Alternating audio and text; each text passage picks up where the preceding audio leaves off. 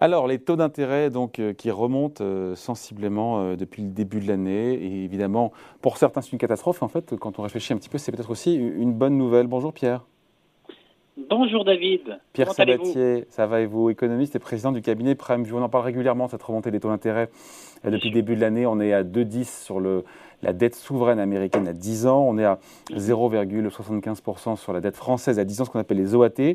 Euh, et là, on se dit, mais malgré tout, et si c'était un petit peu une bonne nouvelle, tout ça, parce qu'on parle souvent de manière très angoissée de, euh, ce retour à des taux d'intérêt positifs, notamment en Europe.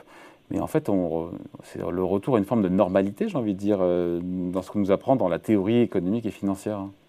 Oui, alors vous posez, bien en fait les données du problème. Déjà, ça dépend d'où on se place. C'est-à-dire qu'on comprend bien que l'angoisse née de la hausse des taux, elle est essentiellement vécue par les investisseurs à proprement parler, tout simplement parce que, et ça vous le savez, on ne va pas revenir, c'est pas le sujet de l'émission, mais les niveaux de valorisation de certaines valeurs, certaines entreprises, notamment sur les marchés actions, dépendent beaucoup de ces niveaux de taux.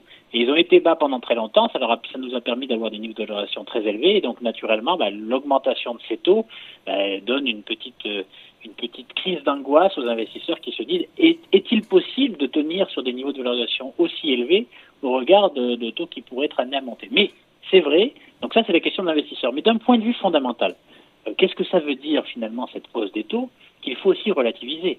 De quoi parlons-nous?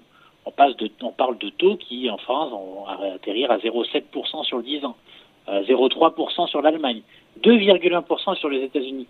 Mais la réalité, c'est qu'hormis cet épisode de crise financière, euh, crise crise sanitaire, pardon, eh bien, ces niveaux de taux-là sont des niveaux qui sont historiquement bas et donc qui sont encore des niveaux qui correspondent à des conditions de financement qui sont tout à fait acceptables.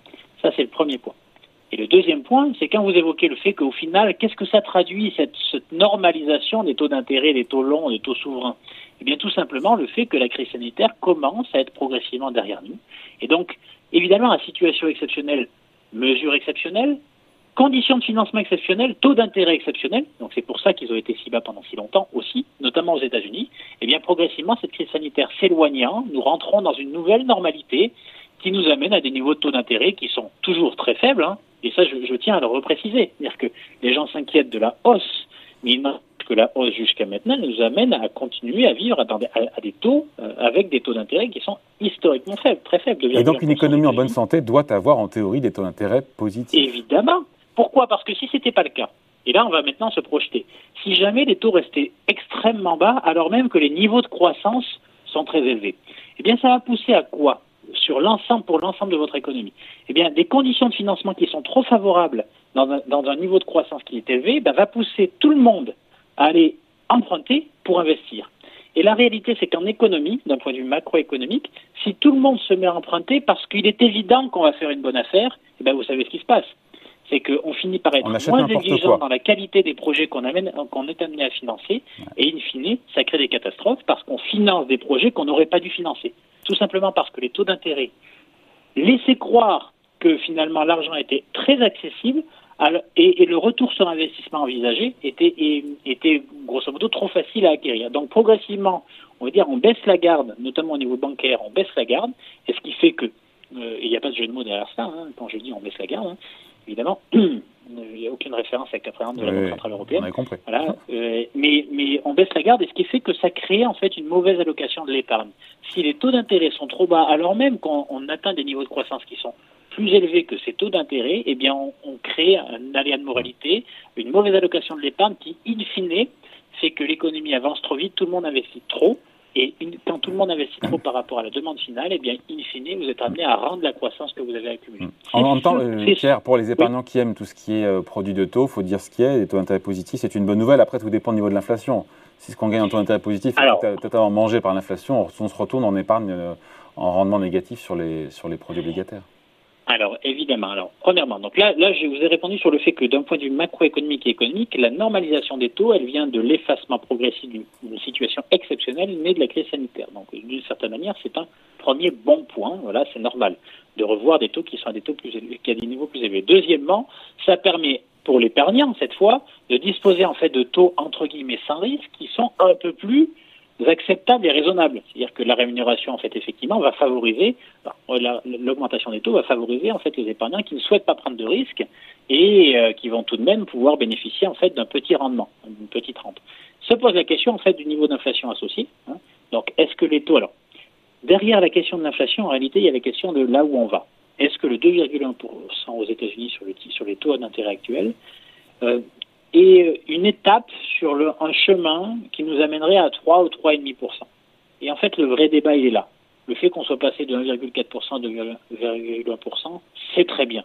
C'est très bien parce que ça fait que l'obligataire rémunère un peu plus, ça fait que ça traduit une économie qui va un peu mieux et qui est sortie de l'ornière. Donc tout ça va bien. Et même en termes de niveau de valorisation, certes, les technologiques, les valeurs technologiques ont un peu décru euh, à travers la hausse des taux, mais ça va, quoi. On est 10% en dessous après avoir fait, en fait, des hausses qui étaient extraordinaires. Donc, jusque-là, tout va bien. Le vrai sujet d'inquiétude, c'est est-ce que, en fait, ce 2,1 nous amène à 3% ou 3,5 Et là, véritablement, il y a débat chez les experts, en fait, qui suivent ces questions-là. Parce que certains vous disent que les niveaux d'inflation actuels sont durables et vont nous amener à obligatoirement euh, avoir des taux qui vont augmenter, augmenter, et donc en gros vont, tendre vers 3 à 3,5%, et d'autres comme nous, hein, nous faisons partie du deuxième camp pour le coup, vous disent que 2,1%, bah, c'est dans notre fourchette objectif. À nous, notre fourchette objectif chez Premium, c'était entre 2 et 2,2%. Eh bien, c'est un niveau qui est en réalité conforme au niveau de croissance qu'on peut espérer, et conforme au niveau d'inflation qui arrivera en fait d'ici la fin d'année, en gros, lorsqu'on aura expurgé tous les chocs Les marchés, on sait bien, ont tendance à exagérer un peu les choses, et on se dit bien, que si euh, ça allait un peu trop vite sur les marchés obligataires, ça ne serait pas sans conséquence évidemment sur les marchés actions. Oui, évidemment, mais euh, juste pour vous convaincre, si jamais les taux montent trop, posez-vous toujours cette question quelle est intéressant parce que est-ce que c'est un sujet mathématique et statistique le niveau de taux long? La réalité, c'est que ce n'est pas du tout le cas. L'économie, ce n'est pas autre chose que le reflet de nos comportements en tant que consommateurs et investisseurs. La question que je vous pose, David, aujourd'hui, c'est si les taux, vous êtes dans une économie, aujourd'hui, les taux sont à 2. Si les taux montent à 3, 1% de plus. Tout le monde va se précipiter pour en acheter. C'est ça, tout le monde va se précipiter pour, pour, investir et donc ça fera mécaniquement baisser le rendement. Premièrement. Et deuxièmement, maintenant, mettez-vous euh, dans la peau en fait, de celui qui emprunte pour investir. Est-ce que votre comportement de consommateur, parce qu'on est là, vous Il parlez des États-Unis, donc donc il y aura moins de demande. Ou d'investisseurs va être, va être euh, le même à 2 ou 3% en sachant que vous, en tant que particulier, ou même entreprise, quand on parle de, taux souverains qui passent de 2 à 3, vous, c'est pas de 2 à 3, c'est donc de 2,5 à 3,5. Hein. Hmm. Est-ce que vous croyez qu'à 3,5 Donc j'ai compris l'idée. Donc cette hausse porte en elle, finalement, un mécanisme stabilisant, c'est ça? Exactement stabilisateur qui fait que bah, tout simplement l'effet, l'effet, la, conséquence qu'elle a sur nos comportements de consommation et d'investissement bah, fait que bah, naturellement les gens vont moins investir et moins consommer et donc naturellement les taux vont se stabiliser. c'est la raison pour laquelle en fait nous sommes convaincus d'une chose, c'est qu'à 2,1% au final on est bien. Tout le monde est bien. Le consommateur est bien, l'investisseur est bien, l'épargnant est un peu mieux qu'auparavant. Même les valeurs technologiques peuvent hein, vivre. Oui, évidemment, évidemment. On parle des États-Unis, mais, c'est le, même mécanisme en Europe, sauf que un taux de croissance potentielle plus faible chez nous, ça sera plus bas. Il faut avoir en tête. Hein, et ben, grosso modo, en fait, on va avoir les Donc, mêmes vous mécanismes. Écoutez, juste Pierre, Pierre, vous écoutez, il n'y a plus de raison que les taux à 10 ans aux États-Unis montent, beaucoup, au-delà des exagérations de marché. Eh bien, je suis content parce que ça veut dire que j'étais relativement clair, puisque effectivement, c'est notre conviction très forte, hmm. c'est-à-dire qu'il était légitime que les taux passent de 1,4 à 2,1. Alors on peut encore un petit peu monter, 2,2, là, on pas inquiet. Si jamais, alors pour le coup, hein, notre point de vue, c'est que si jamais les taux dépassent les 2,2 et donc on monte à 2,5, voire même 3, euh, je dirais deux choses. Il faudrait, dans ces cas-là, avoir, je un comportement en tant qu'investissement vis-à-vis des actifs risqués extrêmement défensif.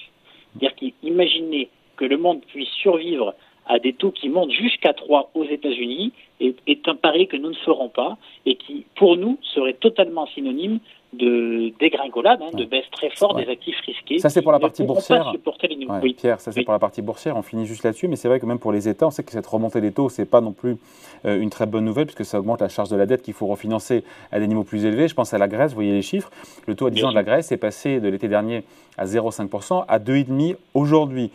Euh, à partir d'un certain moment, ça devient très inconfortable pour le dire gentiment. Hein. Alors, vous, vous, avez totalement raison. Alors, euh, moi, je vous prendrai en fait l'exemple plutôt italien, qui est encore évidemment plus signifiant en Europe.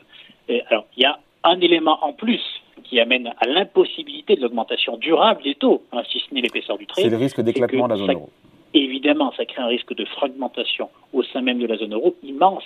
Et d'ailleurs, les derniers chiffres conjoncturels vous le disent et que les gens ne comprennent pas cela. C'est qu'on parle d'Europe, c'est comme si l'Europe existait, mais l'Europe n'existe pas. L'Europe, c'est finalement des pays qui ont leur propre dynamique avec des conditions de financement qui ne sont pas les mêmes. L'écart de taux entre l'Italie et l'Allemagne, donc vous voyez que les taux allemands ont monté, les taux français ont monté, mais les taux italiens ont encore plus monté dans la période, ce qui fait qu'on est proche des 2% sur le souverain.